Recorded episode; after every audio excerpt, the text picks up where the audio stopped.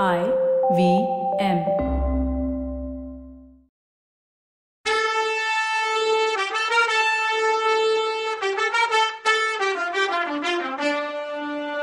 வணக்கங்க. நான் கவிதா பேசுறேன்.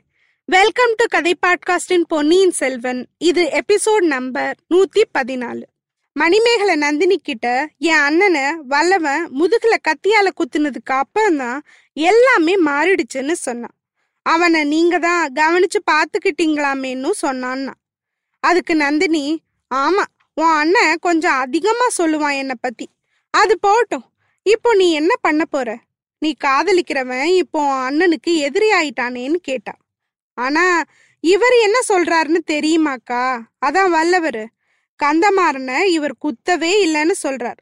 சத்தியமே பண்றாரு. வேற யாரோ குத்தி தஞ்சாவூர் கோட்டை செவரோரமா போட்டிருந்தாங்களாம். அவர் இவனை தூக்கிட்டு போய் காப்பாத்தினதா சொல்றாருன்னா மணிமேகலை. இதெல்லாம் எப்ப சொன்னாருன்னு கேட்டா நந்தினி. நேத்து தானா இவ. நேத்து நீ வல்லவனை நேர்ல பாத்தியா? இல்ல அவன் மாயமா வந்ததால பிரம்மன்னு சொன்னேன்னு கேட்டா? அதுதான்க்கா எனக்கு ஒரே குழப்பமா இருக்கு. நேத்து நான் பார்த்தது அவரோட நிஜமான உருவமா இல்ல மாய உருவமான்னு தெரியல. நேத்து நடந்ததை நினைச்சா கனவு மாதிரி இருக்கு. அக்கா சில நேரம் மனுஷங்க செத்து போனா அவங்க ஆவி வந்து பேசுன்னு சொல்வாங்கல்ல அது உண்மையான்னு கேட்டா. மணிமேகலையோட குரல்ல பயம் தெரிஞ்சது. ஆனா இத கேட்ட நந்தினி உடம்பு அதுக்கு மேல நடுங்குனுச்சு. எங்கேயோ மேல கூரைய பார்த்தபடி ஆமா அது உண்மைதாண்டி. அற்பாயுசுல போனவங்க ஆவி அப்படிதான் உயிரோட இருக்கவங்கள வந்து சுத்தும். ஒருத்தரோட தலையை வெட்டி கொன்னுட்டாங்கன்னா சில நேரம் தலை மட்டும் வரும். சில நேரம் உடம்பு மட்டும் தனியா வரும். இன்னும் சில நேரம் ரெண்டும் தனித்தனியா வந்து பழி வாங்கினியா பழி வாங்கினியான்னு கேக்கும்னா. அப்புறம் மணிமேகலைய பார்த்து அடி பொண்ணே நீ எதுக்காக இந்த கேள்வியை கேட்ட? உன் அவருக்கும் அப்படி ஏதாவது நடந்திருக்குன்னு பயப்படுறியா என்ன? இப்படி ஒரு சந்தேகம் எப்படி வந்துச்சு உனக்கு? அப்படின்னு கேட்டா. இல்லக்கா இங்க அரண்மனையில ஆவேசக்காரன். அதான் சன்னதம் வந்து குறிப்பாத்து சொல்லுவானே அவன் ஒருத்தன் இருக்கான். அவனை கூப்பிட்டு அனுப்புனேன். அவனுக்கு பதிலா அவனோட பொண்டாட்டி தேவராட்டி வந்தா. அவனை நேத்து யாரோ நல்லா அடிச்சு போட்டுட்டாங்களாம். அவ தான் சொன்னான்னா மணிமேகலை. உடனே நந்தினி சீச்சி அதெல்லாம் நம்பாதன்னா. எனக்கும் நம்பிக்கை இல்லைக்கா. வெறும் ஆவியா இருந்தா தொட முடியாதுல்ல. ஆனா நான் தொட்டு பார்த்த மாதிரி இருக்கே. வேற கொஞ்சம் விஷயத்த நினைச்சு பார்த்தாலும் சந்தோஷமாவும் இருக்குன்னா. சரி நேத்து என்ன நடந்துச்சு? அத விவரமா சொல்லு. உன் சந்தேகத்தை நான் தீர்த்து வைக்கிறேன்னா நந்தினி. சரிக்கா சொல்றேன். ஆனா நான் கொஞ்சம் வளர்னா கேள்வி கேளுங்கன்னு சொல்லிட்டு ஆரம்பிச்சா. நேத்து நான் கிட்டத்தட்ட இதே நேரத்துக்கு இங்க இந்த ரூமுக்கு வந்தேன். என் அண்ணன் சொல்லியிருந்த மாதிரி எல்லாம் சரியா நடக்குதான்னு கவனிக்க வந்தேன். கண்ணாடியில என் முகத்தை பார்த்துட்டு இருந்தேன். அப்போ திடீர்னு இன்னொரு முகமும் கண்ணாடியில தெரிஞ்சதுன்னா. அது யார் முகம்? உன் அவர் முகம் தானேன்னு கேட்டா நந்தினி.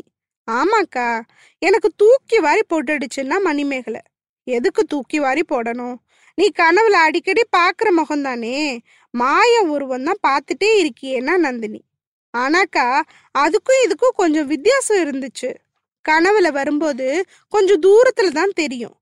மாய தோற்றத்துலயும் அப்படிதான். ஆனா இப்போ பின்னால இருந்து கூச்சமா இருந்துச்சுக்கா அப்படின்னா. சொல்லுடி கள்ளின்னா நந்தினி.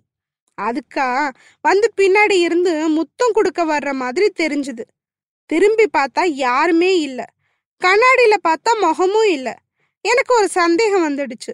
இந்த ரூமுக்கு பக்கத்துல இருக்க வேட்ட மண்டபத்து கதவு திறந்து காட்டினேன்ல ரகசிய கதவு. அதுக்கு நேரா தான் கண்ணாடி இருந்துச்சு. அதனால அங்கிருந்து யாராவது எட்டி பாக்குறாங்களோ அப்படின்னு தோணுச்சு. அதை செக் பண்ணலான்னு வேட்ட மண்டபத்துக்குள்ள போனேன்னா. நந்தினி உடனே ஆர்வம் தாங்க முடியாம வேட்டு மண்டபத்துக்குள்ள அந்த திருட இருந்தானா? மாட்டிக்கிட்டானான்னு கேட்டா. இதை கேட்டதும் மணிமேகலை என்னக்கா அவரை போய் திருடன்றீங்க? அப்படின்னு சினுங்கினா. திருடன்னா உன் மனசு திருடினவர்டி அவன் அந்த மண்டபத்து உள்ள இருந்தானா? அதை சொல்லு அப்படின்னா. இல்லக்கா அதிசயம்தான் அவர் அங்க இல்லை. அதுக்கு பதிலா எங்க அரண்மனை வேலைக்காரன் இடும்பன்காரி அங்க சுத்தம் பண்ணிட்டு இருந்தான். அவன் முகம் ஐயனார் கோயில் வாசல்ல உள்ள காடு வெட்டி கருப்ப மாதிரி இருக்கும். அவன் கிட்ட வேற யாராவது இங்க வந்தாங்களான்னு கேட்டேன். இல்லைன்னு சாதிக்கிறான்னா. அவன் பொய் சொல்லியிருப்பான்னு நினைக்கிறியான்னு கேட்டா நந்தினி. அது என்னமோ எனக்கு தெரியாதுக்கா. ஆனா இன்னொருத்தரும் அந்த மண்டபத்து உள்ள இருக்காங்கன்னு எனக்கு தோணுச்சு. திருட்டு தானா வெளியில வரட்டும்னு நான் திரும்பி வந்துட்டேன். நான் இங்க வந்தப்புறம் ஏதாவது பேச்சு சத்தம் வருதான்னு கவனிச்சேன். தடபுடன்னு ஏதோ விழற சத்தம் கேட்டுச்சு. நான் என்ன பண்றதுன்னு யோசிச்சுட்டு இருக்கும்போதே இந்த கதவு அசைஞ்சது. அது ரகசிய கதவு. நான் விளக்க மறைச்சு வச்சுட்டு வெயிட் பண்ணிட்டு இருந்தேன். இந்த கதவுல இருக்க சின்ன கதவை திறந்துட்டு ஒரு உருவம் என்னை காப்பாத்துங்கன்னு குரல் கேட்டுச்சு. குரலும் உருவமும் அவர்னு தோணுனதுனால நான் ஹெல்ப் பண்ணேன். திருப்பி விளக்க வச்சு பார்த்தா அவரே அவரே தான்க்கா இது என்னடி மணிமேகலை? விக்ரமாதித்தன் கதை மாதிரியில இருக்குன்னா நந்தினி. இன்னும் கேளுங்கக்கா. நாலு மாசமா கனவுல வந்தவரை நேர்ல பார்த்தது எனக்கு ஒண்ணுமே புரியல. உடம்பு சிலுத்து போச்சு. அந்த புறத்துக்கு அவர் எப்படி திருட்டுத்தனமா வரலான்னு கேட்டேன்.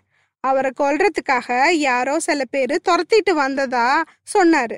நான் அவரை பயந்தாங்குழின்னு சொன்னேன். அவர் என்கிட்ட திருப்பி அடிக்கிறதுக்கு ஆயுதம் எதுவும் இல்லைன்னு சொன்னாரு. அப்புறம்தான் என் அண்ணனை முதுகுல குத்துனதை பத்தி கேட்டேன். இல்லவே இல்லைன்னு சத்தியம் பண்றாருக்கான்னா. நீயும் அதை நம்பிட்ட இல்ல? அப்படின்னு கேட்டா நந்தினி. அப்போ நம்புற மாதிரி இருந்ததுக்கா? ஆனா அப்புறம் யோசிச்சு பார்த்தா எதை நம்புறது எதை விடுறதுன்னு தெரியலையே அப்படின்னா. சரி அப்புறம் என்ன நடந்துச்சுன்னு சொல்லுன்னா நந்தினி.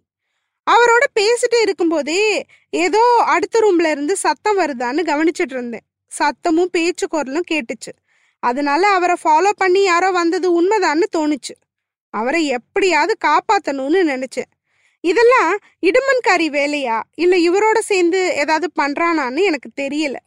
வேட்ட மண்டபத்துல இருந்து வர்ற ரகசிய சுரங்கப்பாதை இவ்வளோ பேருக்கு எப்படி தெரியுது? அதை நினைச்சா பயமா இருந்துச்சு. அதுலயும் நீங்க வேற இங்க தங்க போறீங்களேன்னு கவலை அதிகமாயிடுச்சு. அப்பாவுக்கு சொல்லலான்னா தைரியமும் வரல. ஏன்னா இவர் அந்த புறத்துக்குள்ள வந்தார்னா அப்பா இவரை விட்டு வைப்பாரா? அதனால அவரை இங்கேயே இருக்க சொல்லிட்டு வேட்ட மண்டபத்துக்குள்ள போனேன். உள்ள அஞ்சாறு பேர் மூளைக்கு மூளை இருந்தாங்க. என்னை பார்த்துட்டு அசந்து போய் நின்ன மாதிரி தோணுச்சு. அவங்கள பார்த்து எனக்கும் பயமாயிடுச்சு.